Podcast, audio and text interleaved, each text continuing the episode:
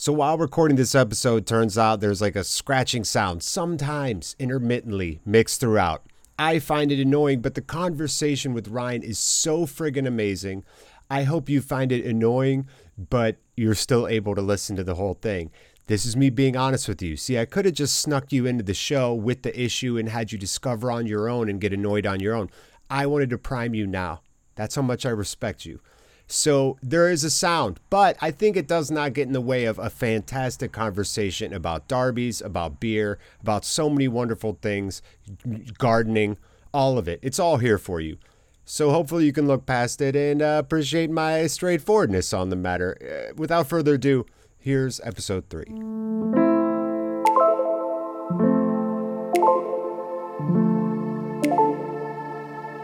Hey, here we are. It's another episode of The Coin. Uh, maybe the guest I'm most excited about. It's like children. You love them all, but there's like the one that you think could become a doctor, right? Uh, so Ryan Hildreth joining me today. Ryan and I are going to talk about rivalries slash derbies. People over there call them derbies. Over here, we call them rivalries and we'll dig into uh, each culture's kind of versions of them and some history and, and match day experience stuff and then we'll close it off like we do every episode with a little cultural q&a ryan how's your sunday man I am very good. And what kind words from you at the start there. Um, I always joke around with my own mum, actually, that I'm the favorite child. I've got two sisters that are younger with, than me. So I always say that, you know, I'm firstborn and only son. It's not your fault, sisters. So it's uh, it's funny that you said that. Very kind words. And my Sunday has been very good. Um, yes, nice and chilled, and obviously a big day in the UK tomorrow. So just kind of getting ready for that. Really, it's a bank holiday in the UK, so we'll just watch that and pay our respects to Her Majesty. There you go. You know what you could do too is make your sisters listen to this episode and just yes. just the intro, just the first 30 seconds and then turn it off and smile yeah. at them. It's not just mum. I can say that. Yeah. Yeah. cheeky brother stuff. So, you know, I learned recently, actually, through it was you who was the genesis of this idea for this episode months ago, when you told me that um, Rovers fans aren't even allowed to go like drink in the town they're going to. Furthermore, they're sequestered to the point where they get kind of y'all get bussed to where you're going, get off in a certain exit or entrance into the stadium, and then sit sequestered from everyone else and then leave in the same manner in which you arrived with almost little fan to fan interaction. And that blew my mind as an American, blew it out of the water. Um, so I kind of want to know a little bit more detail if somebody had did not know that and they're learning for the first time and they think rivalries over here in the states are crazy, which they are. Um, then this is not, by the way, we're not like in some kind of contest to see which is crazier but that that really blew my mind and uh, i have some questions for you. So talk to me about like your match day experiences and maybe if you want to do burnley as as the talisman are you thinking that's like the best example of this burnley yeah, so obviously being Rovers fans, we can talk about Rovers and Burnley, but we can bring some other ones in as well. So um, yeah. yeah, let's start it off. We are a strange little nation, aren't we? We it's a small it's a small island, but there are lots of football teams on this island, and we've obviously got a very rich and deep history on this nation. Lots of different places that have rubbed each other up the wrong way or annoyed each other for centuries. And football has ignited that really. And yeah, let's talk about Rovers and Burnley. Um, bit of history. Obviously, they're both cotton mill towns, so they were all always competing in in Blackburn and Burnley to supply cotton, probably to Manchester, so that it could be shipped elsewhere. So you got a real deep kind of competition there way before football started in terms of Blackburn and Burnley. And the rivalry, man, it's insane. I mean, you know, I'm not from Blackburn, I'm not from Lancashire, so I don't feel it in the way that some do, but I feel it on match day. So these games always just have a certain something about them. They feel special. There's something in the air those kind people that you see every week at Ewood Park turn into absolute monsters. You know, it's that type of stuff. And you're right. Um, such is the the hatred and and the bitterness of the rivalry. You can only go to Ewood Park as a Burnley fan or Turf Moor as a Rovers fan if you're on the official club travel, the coach that sets off about three, four hours before kickoff, you get shipped to Turf Moor and basically locked in the away end, and that's it. You can't mingle, you can't do anything, and that is the only way that you get into Turf Moor. When you say shipped, I assume these are like coach buses, like coaches, buses, yeah. right? And then when you arrive, is there a lot of security like at the bus and security kind of almost like a I, I'm picturing like a row of security guards. Is Mm. that basically how it goes? And they usher you all up into the stands like cattle? So, so it's a bit like that. So the security at Ewood Park is much safer, I would say, for Burnley fans because our ground is just a little bit bigger, and there's areas where you can really get the police and the security to, to obviously make it safe for the fans. At Turf Moor, it's quite tight to get into that away end. So when you're driving into Burnley on the coach, you've got all the away fans heckling you and shouting stuff at you like. Whoa! And then you get there and you're greeted, yes, by the, the line of police. And basically, you're just trying to get in that away end as quickly as you possibly can. Because uh, right. once you're in, that's it, you're safe. But yeah, it's not a warm welcome and it's not a nice welcome at Turf Moor. So once you're in the stands, I presume it's pretty early before the match kicks off. Are you allowed to go grab drinks? Do you have vendors that come? Is there any? I don't think if I remember mm. correctly, there's no drinking at the stadium. No, the last time I went, there was certainly no alcohol. And that's the other thing about these derby games, such as the bitterness of these rivalries. And we can talk about some other rivalries um, in a moment, but such as the bitterness, they usually move the kickoff times. So Rovers Burnley always kicks off at 12 p.m. UK time, so that you're not giving anyone the chance to to have a drink and all of that type of stuff. So yeah, there's there's no alcohol. You're pretty much in Turf Moor for half 10 10 a.m you know they get you there really early so that you've got no chance of really kind of coming across other burnley fans. It's it's a strange old day. It's wow. a long day as well. Yeah so everyone needs to have their phones charged because that's really all you have. So yes. no, what about what about other concessions like general snacks and drinks and food? Um you know over here obviously now stadiums have big stadiums you know the, we're talking about uh, for those of you who don't know, Blackburn, even Burnley, uh, you know, there's a pyramid of football. So there's small clubs. Think of it like going to the best analogy here is single A, double A, triple A, Major League Baseball. When you go to a single A stadium or a double A stadium, you expect different food and a different atmosphere than a Major League stadium. So I want everybody to put that into context. But even at those stadiums, there's lots of different food vendors. Um, is that something that happens there as well as an away fan? Do you have your own section of away fan food or no? Um, so the vendors are all the same around the whole stadium for, for home and away fans, but obviously away fans just access the away fan vendors. Um, it's not the greatest quality food um, unless you're going to you know, the likes of Tottenham or Manchester City or Arsenal, which overcharge for the record, you know, sure. you pay the premium.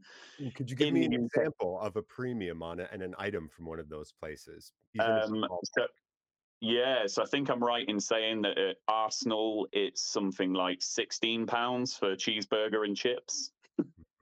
Wow. So it's pretty pricey stuff. And beers probably eight, nine, ten pounds. You know, that's the the type of price you're talking. It's it's not good.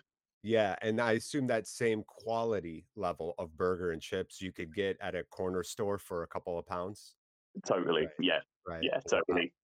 Wow. You can obviously pay for the experience at some of these stadiums. If you pay a bit of a premium, you can have like a sit down three course meal and get a better quality food. But, you know, for your average fan that's on the concourse going to the vendors, you know, it's it's not worth the money. And yeah, just going back to your question. Um, so when you go into Turf Moor, when you go into Ewood Park, when you go into some of these other stadiums, um, you're talking basic food, so you know fries, chips, um, hot dogs, um, nice. pies. You know that's the big one in the north of England, pies.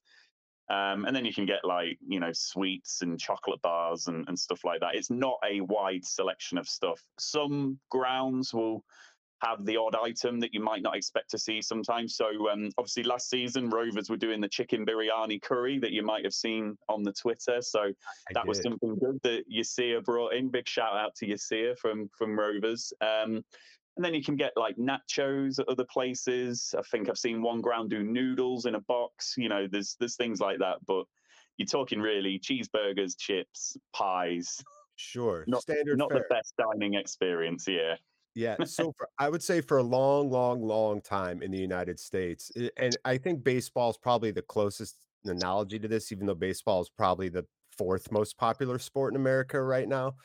But for a long time, it wasn't. And it was, you know, the national pastime, and it was the biggest sport in America for so many decades. So food was similar. However, there's been a rise in like, not artisan, but almost like indie food. Now you can go and get um, you know, like barbecue and like all kinds of different you find in their regional restaurants or or places that have one or two locations in the city and their third locations in the stadium.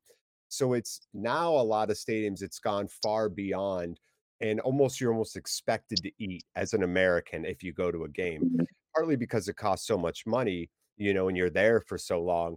But it's almost here, it's like everybody I know and every time I've gone to a match, you just plan to eat there because there's so much good food now available. So it's something that's changed because I remember back in the day, it was the same thing. It was Coors Light and a hot dog, you know, and that's what you got. And now there's like, it's like a nice restaurant, you know, it's like the quality of food. Like if you came to visit, I would take you to these places. Um, Wow. yeah, yeah. So there there has been quite the rise in that, but with that is the rise in cost. So which leads me to my next question kind of, which is, you know, when we're talking about Arsenal, Man City, uh, Spurs, right? Like those type of rivalries, obviously ticket prices are a lot more.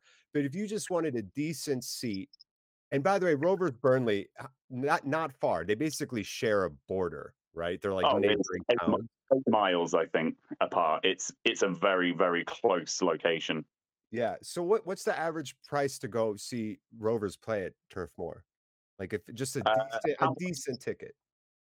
Yeah, so I think last time I went, it was 25 pounds because this is gonna be the first one for I went to the last time we played at Turf Moor because obviously we've been apart for a while. So I think that was 25 pounds when I went. It's probably gonna go up slightly. Maybe it'll be about 28, 29 pounds, but um, yeah, about that.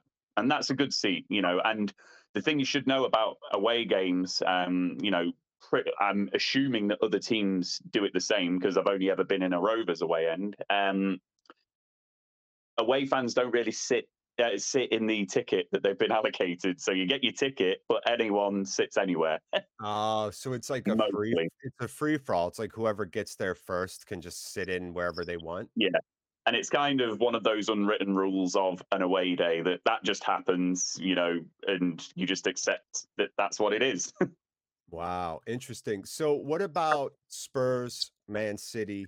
Right do you have off the top of your head like a ballpark of what maybe the tickets would be for that? Like a place like that, you know? Yeah, so for those derby games, so the thing about those clubs is because they're so big, you know, unlike Rovers, you can usually get a ticket for Rovers. Um, these bigger clubs actually operate waiting lists to get tickets. So, you know, you need to be on a waiting list to get a season ticket, and then you're potentially on a waiting list to be part of the membership to get tickets. You know, they've got all these complex structures which support the whole ticketing. Obviously, the derby games are the big ones. So, probably you are likely to be an established season ticket holder that's part of some membership scheme and has done so for a number of years. Some people sell their tickets on, but I think you're looking probably upwards of a hundred pounds for some of those games. Yeah, You know, so that that's that's ones. actually yeah, that's very similar to American football. So I'm gonna use baseball for the pyramid analogy, and then American football because, of course, American football, world football, always at odds, right? Like everybody hates the term soccer, and they're, they it's almost they're just tied together whether we like it or not. So uh, I'm looking right now, and the Browns and Steelers, which would be considered a rivalry, that's uh the cheapest is 111 and then later on uh, the Browns, Cincinnati. So these are two cities that are just a few hours away, which here in America is the equivalent of like Cleveland, Cincy is the equivalent of Blackburn, Burnley, right? Because everything's just bigger here. So you just you just basically find the common denominator, divide it down, and uh, so that's 118, starting at 118 right? So Wow. very expensive here for for the big ones um, as well. Do you find that the more you pay, the more behaved people are? Almost like I've invested so much money into this that I don't wanna mess it up? Or do you think that that Uh, is irrelevant? No, that in the UK, that's that's certainly irrelevant. I think, you know, most fans that I see that are going to the away games, you know, they're they're good, loyal fans that follow Rovers up and down the country. And yes, of course, they don't want to be paying 35, 40, 45 pounds like we even have done in the championship. I think Leeds one season was was upwards of, of 40 pounds. Of course, we don't want to be paying that. So fans will just pay it and they'll just behave exactly the same as as if they've paid 10 pounds in the cup right. right up to 45 pounds away at Leeds. You know, it's yeah. it doesn't really make a difference. So so two parter. What's the craziest thing you've seen personally between fans? And then what's the craziest story you've heard about you know, you could call it hooliganism, just fan interaction, whatever. Hooliganism over there, I think sometimes it feels like it's almost worn as a badge of honor, the term. Um, and mm-hmm. over here, we just don't use that term, period. So it's not in the lexicon. Nobody refers to the fans as hooligans over here in any way. But so, so, so, which, which do you want to start with, personal or renowned story? So I think personal stories. I can't remember which game it was at, but um, I saw an interesting inflatable woman.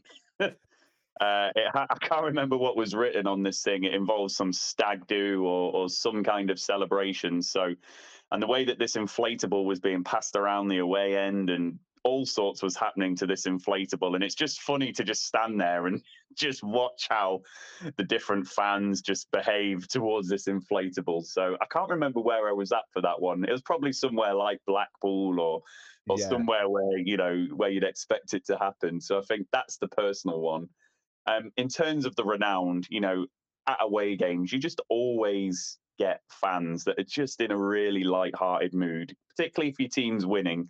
You know you get the funny chants you get the banter towards the stewards you get you know there might be someone that's walking up the stairs that then stumbles over and then they start getting grief from you know their own fans you know all these kind of things that make an away day. So that type of stuff it's it's all usually in good good humor yeah what about a not good humor like do you have any have you heard any war stories so to speak like you know brawls in the street and i'm talking maybe in the last mm.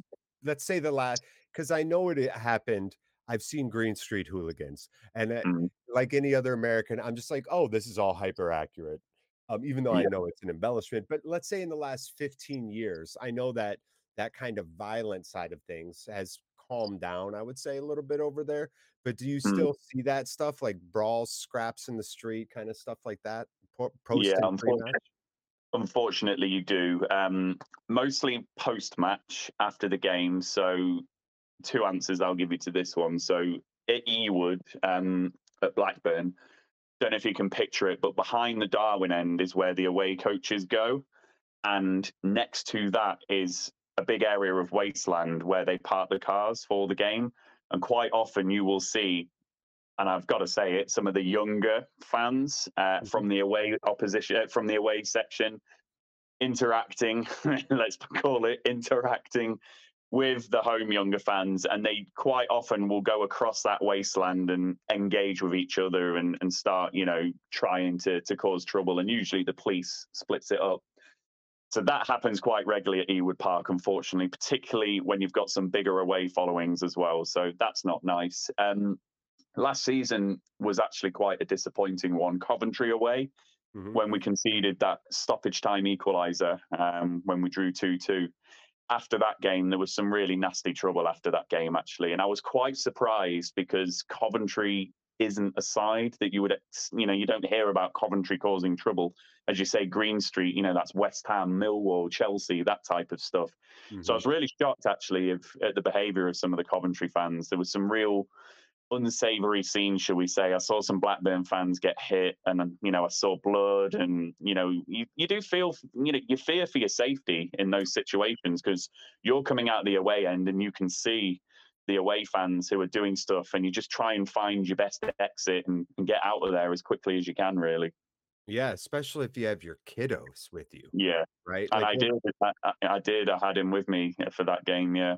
Yeah, yeah, Ryan's got 2 boys, I've got a two-year-old girl I just took to her first match today, weirdly enough, an MLS game, which was very tame, everyone was just hot and tired, you know, it's like American fans are all we're we're definitely, like, more lethargic, you know, both, um, but but, you know, to to to balance things out because again, I don't want anyone listening to this and think that we're ever trying to, um, belittle or or rank in some kind of hierarchy fandom or anything because because you can tell by Ryan and I's our relationship, we just find I find different cultures wonderful and fascinating, and the difference is even if they're unique or horrific, I still find fascinating. So you see that same stuff in America, especially certain matchups too, like over on the West Coast, and again, that's what I'm saying, I'm not trying to harp on anything, but, uh, Giants-Dodgers, so we're going back to baseball, a very, very old rivalry that has had some real violence, like people put in comas, you know, Oh. stuff like that, and and like anything else in life, Ryan, we know it's just a few people, right? And Yeah. what they do is negatively impact the perspective on the whole, we know this is just a handful of morons, and no matter where you're at in this world, there's a handful of morons, doesn't matter the job, doesn't matter the nation, doesn't matter the context, there's a handful of morons everywhere you go, you go into a building to send some posts, send some mail, there's 3 morons in line, you know, like, they're they're everywhere, it's inescapable, but there's definitely been a lot of violence here, I told Glenn that the craziest thing I ever saw in the Cleveland Muni lot, which is where we go to tailgate so obviously here in America, you're allowed to drink at the stadium, they usually have a stoppage point for sales of alcohol, sometimes it's the 7th inning, sometimes it's the 3rd quarter, a lot of places now it's halftime, so they've pared it down and down and down, but you're allowed to get up and get into the stadium at 8 AM and drink and party all day till 1 PM, then go into the stadium. Wow. Imagi yes, yes. So so here this happens all the time, and yes, there are fights, there's a lot of talking, a lot of swearing, and at these lots, right, which we call tailgating here, right, at these lots, um where we tailgate, fans intermingle, they walk around, I mean, it's at your own risk, and generally at Cleveland Browns games, I was a season ticket holder for a while, all I ever saw was, like, a lot of yelling and and smack talk and swearing, never really a ton of violence, the all the violence I always witnessed was was fan on fa like, Browns fan on Browns fan violence, I've seen right? some of that well.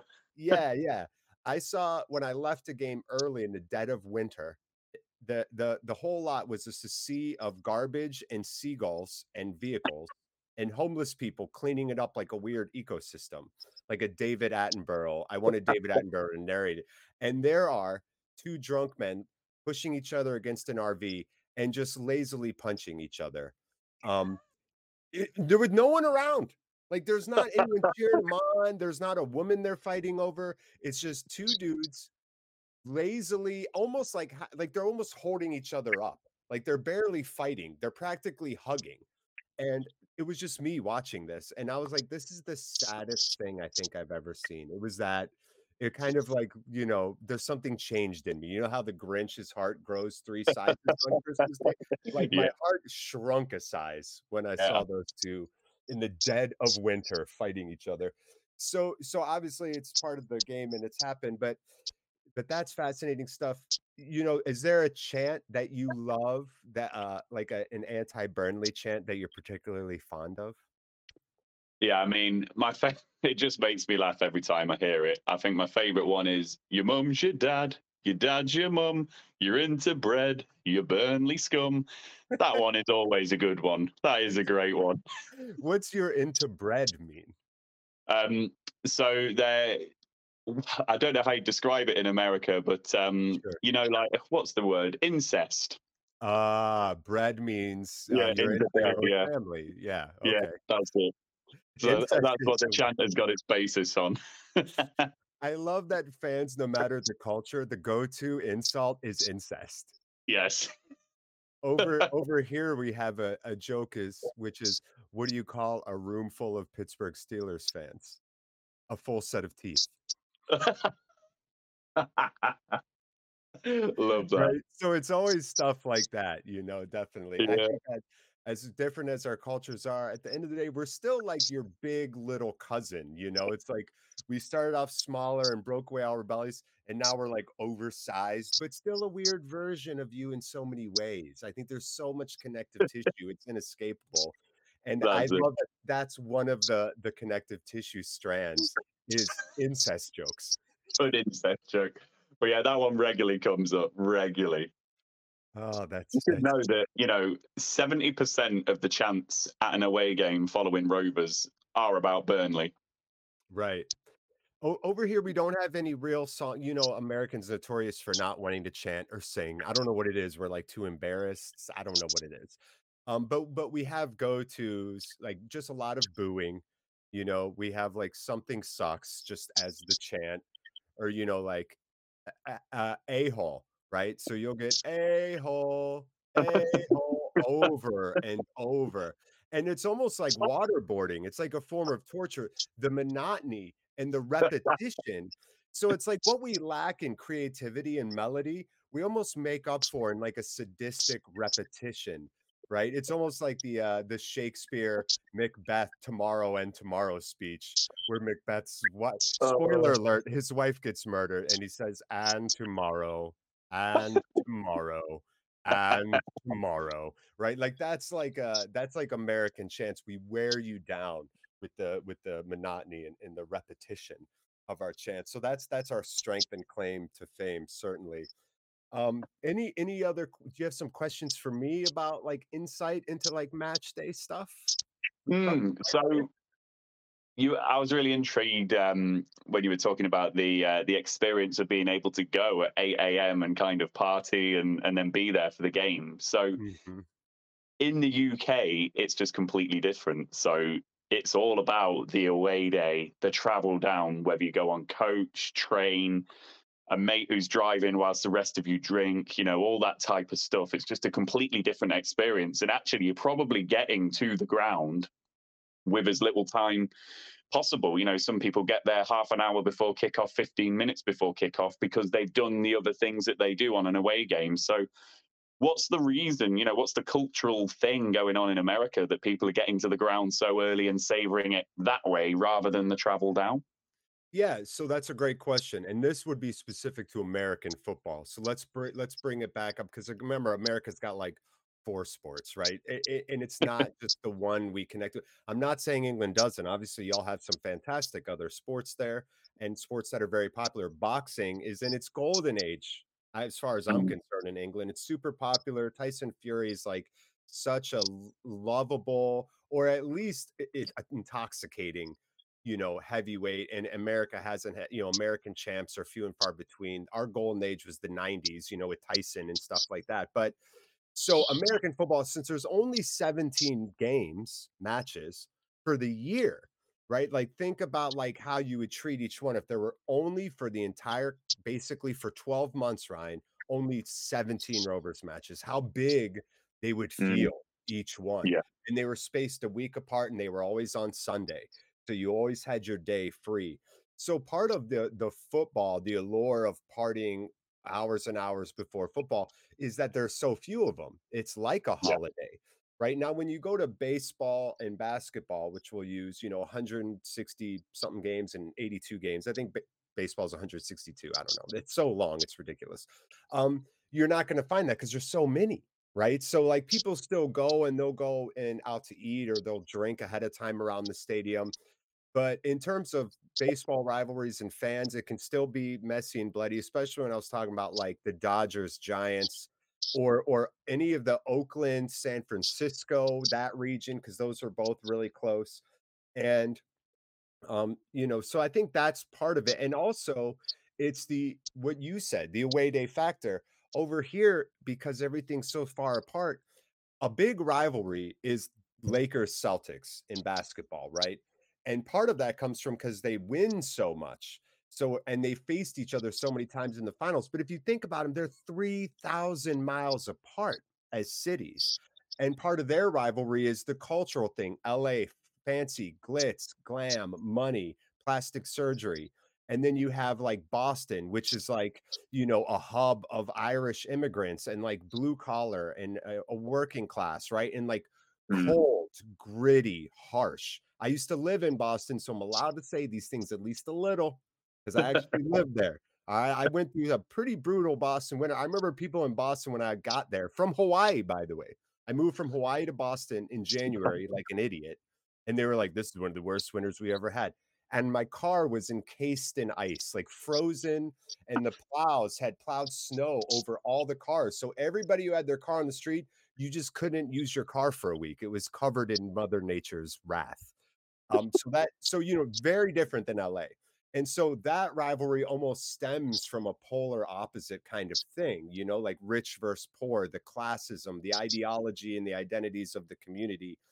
And so even something like Cleveland, Pittsburgh, that's still a two hour drive and lots of fans will travel.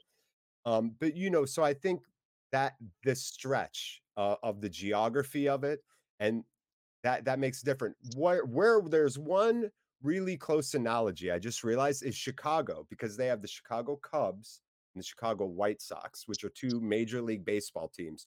So uh, the closest analogy is aren't Liverpool and Everton like across the street from each other basically the stadiums? You can Oh yeah, you can almost throw a rock and hit the other stadium, right? Isn't it that close?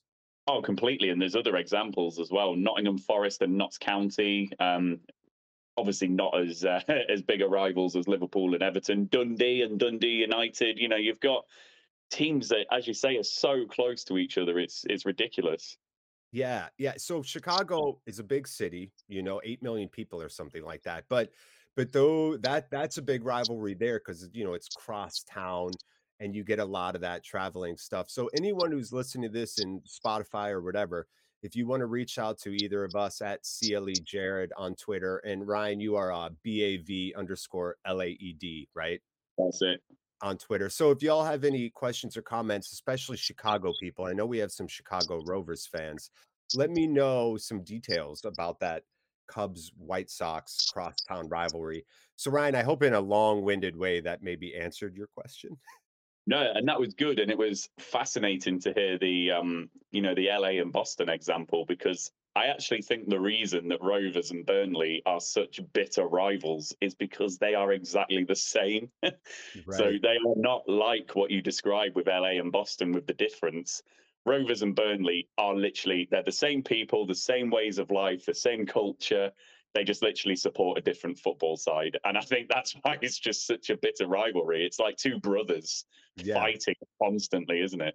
Yeah. So so do like if you live in Blackburn, do you just avoid going to Burnley for random shopping and everything? Or is it like there's a store you want to go visit and you're like, ugh, I gotta go to Burnley to go to this store. Is that like a oh, thing? yeah from what I've observed with you know friends and family and and well not family friends I've got no family in, in there so friends um, people will do their shopping in either place people who support Burnley live in Blackburn and vice versa you know all those types of things. Okay. The thing that you wouldn't do is wear your Rover shirt in Burnley because you would get beaten up um, and then yeah on those derby days you know it just becomes a little bit different. And obviously, people very much put their flag to the mast for their team. But I think most of it's done in light-hearted banter, you know, jokes between, you know, Burnley will always be looking for Blackburn's results and hoping that we've lost, and vice versa. You know, just light-hearted stuff usually. Yeah, yeah, I catch myself doing that now. I just looked at yeah. Burnley in the table this morning, and I'm like, they've only lost once. Mm-hmm. Ah. But there are I have observed some people where I do think that they would kill each other if they saw each other in the street. You know, I'm not going to lie. I've I've come across some people, both sets of fans. I'm just like, wow, if you came across a Rovers or Burnley fan, like I think you would actually kill them or beat them up or something, which yeah. is crazy when you think of it. Like, why? Yeah, yeah, and that that's happened over here. There's been some. There's been definitely some stabbings. Some again, people that are um, there, there's a, a, you know, a guy who is a, I think he was a, a Giants fan, and he got jumped by Dodgers fans, and like surgery, had to learn to to walk and rehab. You know, can't. I mean, his whole life has changed. Can't ride bikes with his kids. Again, we're two dads, right? Like, can't play catch mm-hmm. with them, can't have a kick with them, all because he basically got jumped in a parking lot. But over here, I just realized too, like a lot of the animosity almost stems from what happens on the field too, weirdly enough. Going back to, and let's stay on because I just I think it's really is a, a really blood rivalry is Giants Dodgers. Back in the 60s in baseball, these two teams fought on the field and another guy hit a guy with a bat multiple times. Oh. Yeah. So it wasn't like pushing, you know, like the kind of like everybody separating each other. Maybe there's a sucker punch or two guys are on the ground. It was dudes with bats hitting other players. I want you, yeah. Like imagine, imagine like a cricket match that just goes all like the dude that's batting, it just runs up and just starts smashing everyone on the opposing team. So, so I think part of me anyway feels like some of the animosity almost has resulted in what's happened on the pitch between teams here in America. Mm. Is that the case over there too for some clubs? Do you, you can you I know it's a big question because there's long histories, but can you think of anything that's happened on the pitch or do you think this is just like you said goes back to pre-football when you're talking about 18th century cotton mill town stuff like that?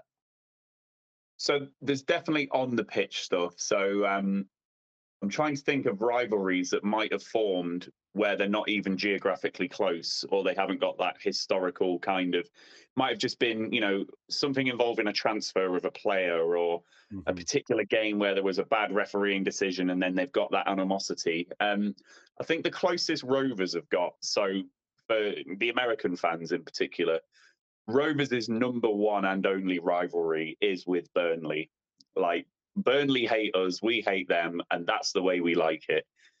But because Blackburn and Burnley are in Lancashire, you get these other Lancashire places or Greater Manchester places that try and meddle in and create this level of rivalry and derby with Rovers. So Preston, Bolton, Wigan, I'm talking about them three.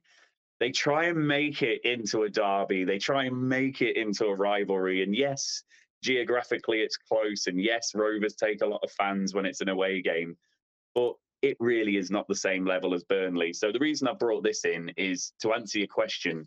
I think Bolton is the team with the on-field stuff because we played Bolton every season for quite a long time. Mm-hmm. So we played it. But they came up. So in the 2001 two season, uh, so they came up with us, didn't they? Sorry, in the 2000 2001 season mm-hmm. into the Premier League, stayed in the Premier League with us, relegated down into the Championship with us. I think they had one season or two seasons in League One and League Two, and then they were back with us. Uh, and then obviously they're in League One at the moment. So we had quite a lot of seasons playing Bolton, and we could never beat them.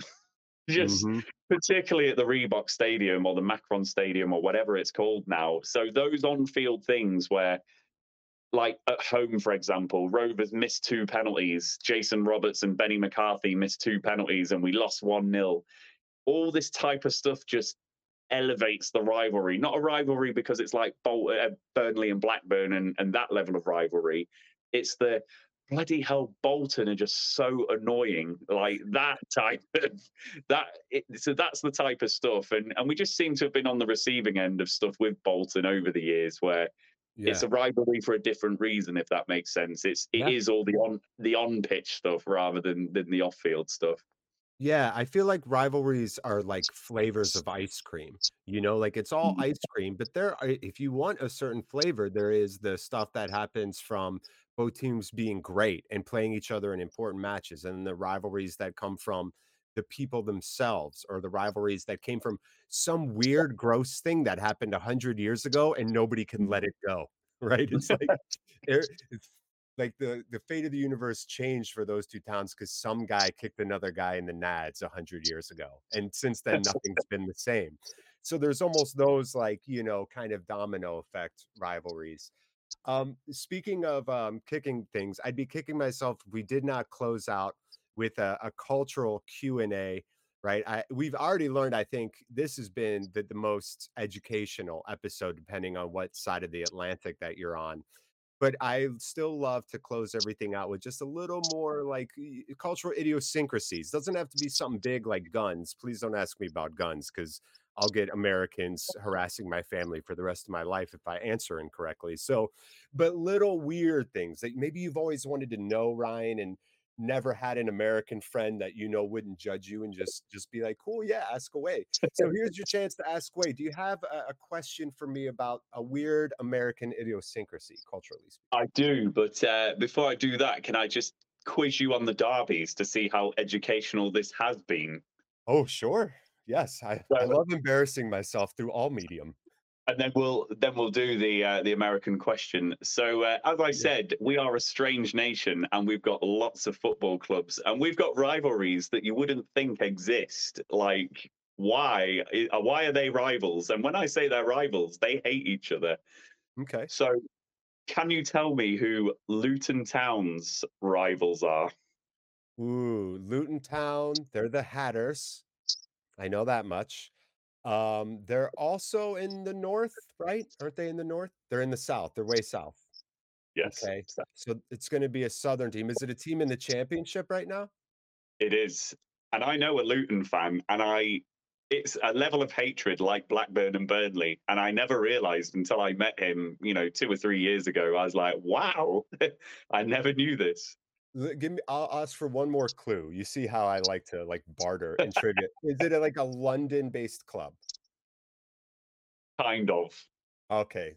Dang, I was gonna guess QPR or Millwall, but now I'm striking both of those as not possible because I know those are London clubs. Uh man, that is a tough one. Is it Sunderland somehow by chance? No, oh, it's okay. it's Watford.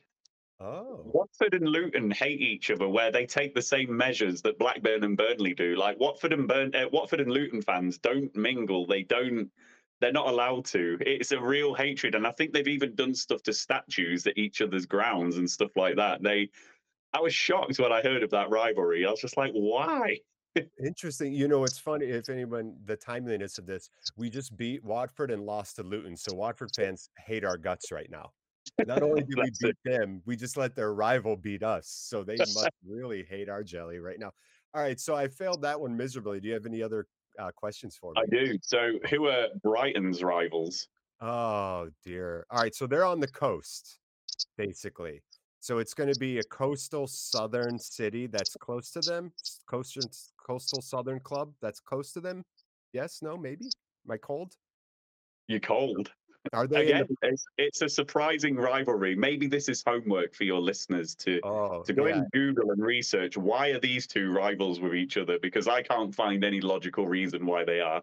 Is it? But they again, the... they they hate each other. Like it's a hatred rivalry. Are they in the Prem? This other team? Yes. I'm just going to throw out Newcastle because that's my gut. I know Newcastle too far away. I know there's. You so went Sunderland last time, and now you got Newcastle. Um, no, it's Crystal. Crystal Palace. Oh, a really, ah. really strange rivalry. Like again, not geographically close. I think it's a rivalry because no one else wants to be rivals with them. I think that is why it is. Because on the south coast, Southampton and Portsmouth, they hate each other. That's their rivalry. And then London, you've kind of got Millwall and West Ham and Spurs sure. and Chelsea and Spurs and Arsenal. So I think they've been left out a little bit, Crystal Palace and Brighton. Do you have dances at your schools? Like back in the day in primary school, did you do school dances where you'd like like all the kids would like dance together, like at like in like a setting? Like an end of year disco type thing. Yeah, yeah, there you go. That those two clubs are like the two kids who nobody asked yeah. either of them to the disco dance.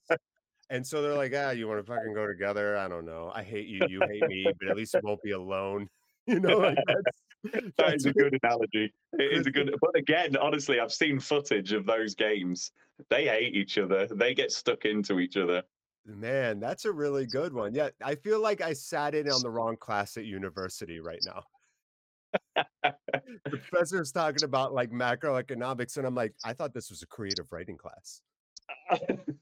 And then I think the other thing you should know about derbies, this isn't a, a quiz question for you on this one, but yeah. everyone hates Leeds for some reason. I've noticed everyone. that. I know it makes me really sad as the team that America should probably love because of Jesse Marsch, Tyler Adams, and Brenden Aaronson, the Medford Messi. Medford is a suburb in New Jersey, right? So I think the Sopranos or, or Jersey Shore when you think about like accent and culture. If you want to watch a clip of either of those, Sopranos watch a lot of Jersey Shore, watch 10 seconds of, and then burn out your eyes. But Um, you know, so that's a team that I think Americans are really starting to fall in love with because we want to see an American coach at least somewhat succeed. I'm not saying be great, just bring a level of respect to American coaching where Bob, Bob Bradley and Swansea, remember, didn't even last like three months.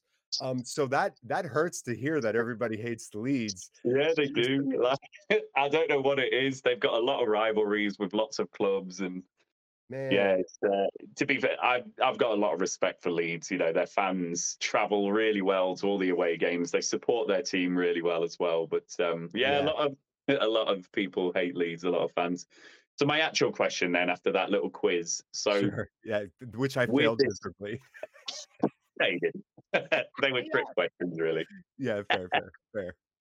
We've obviously spoken a lot about derby days and away games, and um, you know that does involve alcohol and beers. And I love a beer, and Europe in particular. You know, I'm not just going to single out the UK here. Europe has a lot of really nice beers, lagers, you know, those types of things please tell me that Coors Light and Budweiser are not the only two that your fine country has to offer. You know, what beers should we be drinking over here from America? That's a great question. One, I'm curious what distribution is like over there with American beers. And two, you've you, you, I'm to have to be biased on this because so everyone at home understands. I managed a brewery for for a number of years. So I'm not saying I'm a beer snob, but I'm saying like I've drank a lot of good beer. I had to learn the world as part of my profession. So I really like good beer. I mean, I like all beer. I can have a crappy beer and enjoy it on a hot day. But in America, things have changed quite a bit in the last 10, 15 years. There's been a boom in what's called microbreweries, which are breweries that are mm. almost regional or town breweries. So America back back back in the day had over 4,000 of these way back when our population was small and it was almost like that was every town source of beer. And then throughout especially prohibition is why our beer stinks, right? So like a quick history lesson, what happened with prohibition here is to to make my, your your malt and your your ingredients last and to get bang for your buck, they diluted the beer you know, because that was the only way to like get get your money's worth and the risk you were running of of serving illegal stuff that was completely banned. Don't forget, alcohol completely banned in America. Mm. So what happened was an entire generation got a taste for that style style of beer, which is like post prohibition beer. And you know what happens generally generationally. So then they got older and they started making it in mass and they started making lots of money. And through marketing and advertising and distribution, they dominated the market. There were no microbreweries or small operations left because of prohibition. It was too cost prohibitive to start that up from the rip. And so you had decades of Coors Light and Budweiser and beers of that ilk dominating the, the, the palette of America and the landscape. And only in the last 20, 30 years ago, there was some stuff happening in California that was a pretty big deal. But really, in the last 15 years, you can go to almost any town in America, anywhere. Doesn't matter what they're like culturally or, or anything, and you're going to find a brewery, which is really cool. So, over there, I don't know what y'all could get that is like big, you know, maybe like Sam Adams or Sierra Nevada. Have you heard of these brands before? No, I've not. But um, maybe if I look closer, I'll find them. Yeah, yes. You know what? We'll do this too. And maybe we'll do a follow-up episode. Yes. Search out what US beers you could find that aren't the big ones. And I'll search out over here what UK beers I could find that aren't maybe Boddingtons. I assume like Boddingtons is like, do you rate Boddingtons like you rate Budweiser, or still Boddington still miles better than those? I mean, Boddington's for me is like a blast from the past. You know, I, I drank that when I first started drinking when I was uh, a lot younger. So um, yeah, I don't I don't remember the last time I had Boddingtons, and I don't even think they've got it on draft in many places now. Boddingtons. Yeah. So if you want, you know, bitters like that, it's like John Smith's, um, yep. Worthingtons, and Tetleys, and then your lagers, you're talking Carling. Um, yep. You know, that's a that's a UK one there. So yeah, so I've seen uh Smiths out here. Also, like, you know, obviously like Smithwick's, we get some of that out here. Old Speckled Hen. Old Speckled Hen, yeah, that's a good ale, that one. Yeah, yeah. Ferret. yeah, yeah. So I've drank some of that. So that's like the type of stuff we get here, weirdly. But I'm gonna go hit up one or two like good spots too. I'm not talking like gas stations beer. For those in America, know what I'm talking about. Um, I'm gonna go hit up like a real spot and see what I can dig up UK wise and uh, do do likewise. So so I hope that kind of answers your question. And it's still immensely popular. It's still the thing the vast majority of people drink. And over here now, the big thing are hard seltzers, right? Like White Claws. Have you heard of White Claws before? No. All right. See if you can get your hands on some White Claws over there. I think if there's one thing that might have been able to eh, penetrate your market in a weird way as a niche thing, maybe it's White Claws, which is just like seltzer with crappy like vodka and then flavored in tall narrow wow. cans and it's uh, it's been so popular the last 5 years it's taken a huge market share and now all these companies like Budweiser and Coors they make a hard seltzer right? So it's it's right it's like the uh you know whatever like the mimic theory or whatever like you know when when something's a hit you see a bunch of versions of it for a while right like like with music or whatever you kind of see that happen the the homogeny of it so so that's the stuff that somehow now like it's almost like I I think for a lot of ways craft beer is sometimes how it's referred to is is considered like snooty and snobby and beer heads have done it no fa- favor by also being snooty and snobby about Coors Light and and Pabst Blue Ribbon. But me being a hillbilly and growing up very poor and blue collar, I just grew up drinking like Busch Light and stuff like that. So I still will drink it, but I don't actively buy it if that makes yeah. sense. Like if I'm camping yeah, and my buddy has an 18 pack, I'll drink three of those because why not? But if I'm at home, that's not ever what what I buy. So, yeah, no, I know what you mean. And the craft beer stuff has has taken off in the UK as well. We've really seen an explosion of that. BrewDog is is a big company in in yep. the UK. Oh my god! So so here's what's crazy: the U.S. headquarters for BrewDog is ten minutes from my house.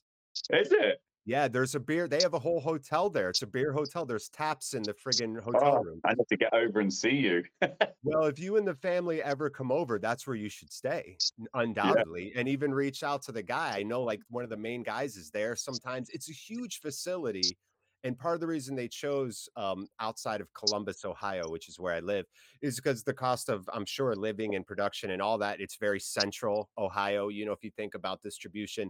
So that's yeah. funny that we actually found something, which is Brewdog, which is, I think, UK originated, right?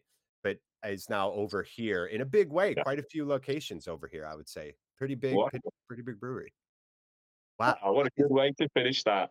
I know. And so I think my final idiosyncrasy question to you, it goes hand in hand with beer, Ryan, is lawn care. We're both dads. we both live at a home with family. And I assume we both are the ones that mow the lawn. Is that correct? You mow your lawn? So, disclaimer so that is very much a shared activity in the household. So, oh, yeah, yeah. So um yeah, my my Mrs. Lisa does like to to go out there and do the mowing and, and all of that type of stuff. So yeah. Uh, do you feel like over there it's like lawns, like everybody's out mowing their lawn at the same time, weed eating, like lawn care? Is that you see that kind of stuff, like little troops of guys in trucks with with stuff on the back that are running doing lawns, like house to house, like a little business? Is that something that happens there? Um, so there are people that do businesses like that, um, you know, landscape gardeners and, and stuff like that. But um, yeah. the street where we live, we don't really see, you know, we don't see that really. Um, you know, our street, we live with a lot of neighbors that take good care of their their lawns and things. They're looking really good. So um, yeah, yeah. So we don't really see the the people coming and, and helping in this in the way you described are lawnmowers like a guy's stat like a stature thing? Like the bigger the better the mower you have the more impressive it is? Is that is there an arms race like there is over here for mowing?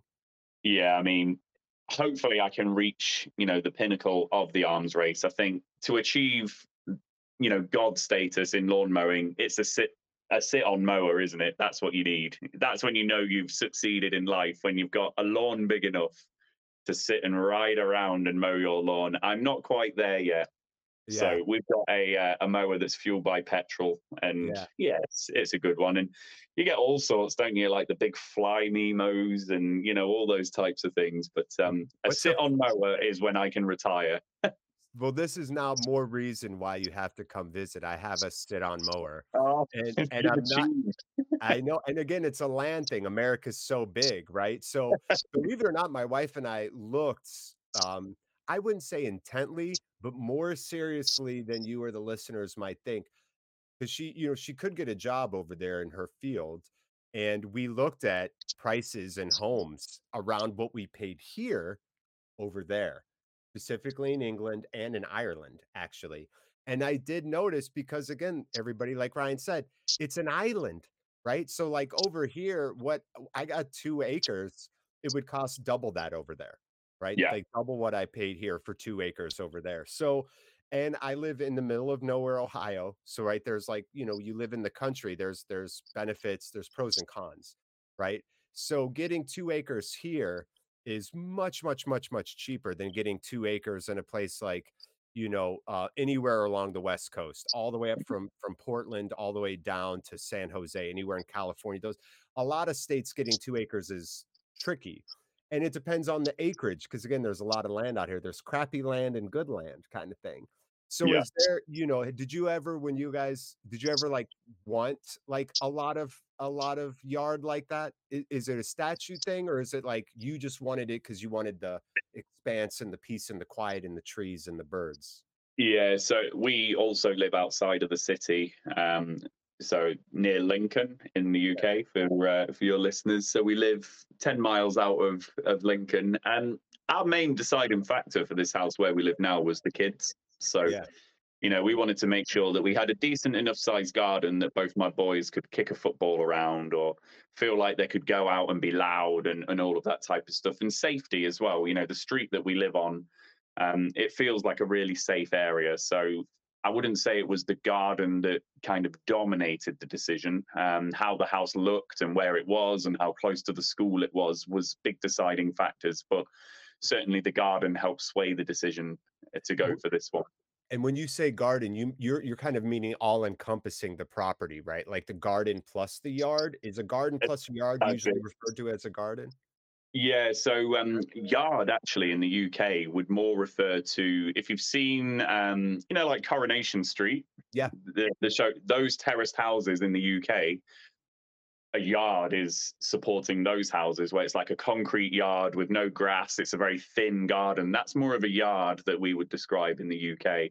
Mm. A garden, like I'm talking, is is grass and flowers and space, you know, that type of stuff without the concrete and the kind of fixed walls in.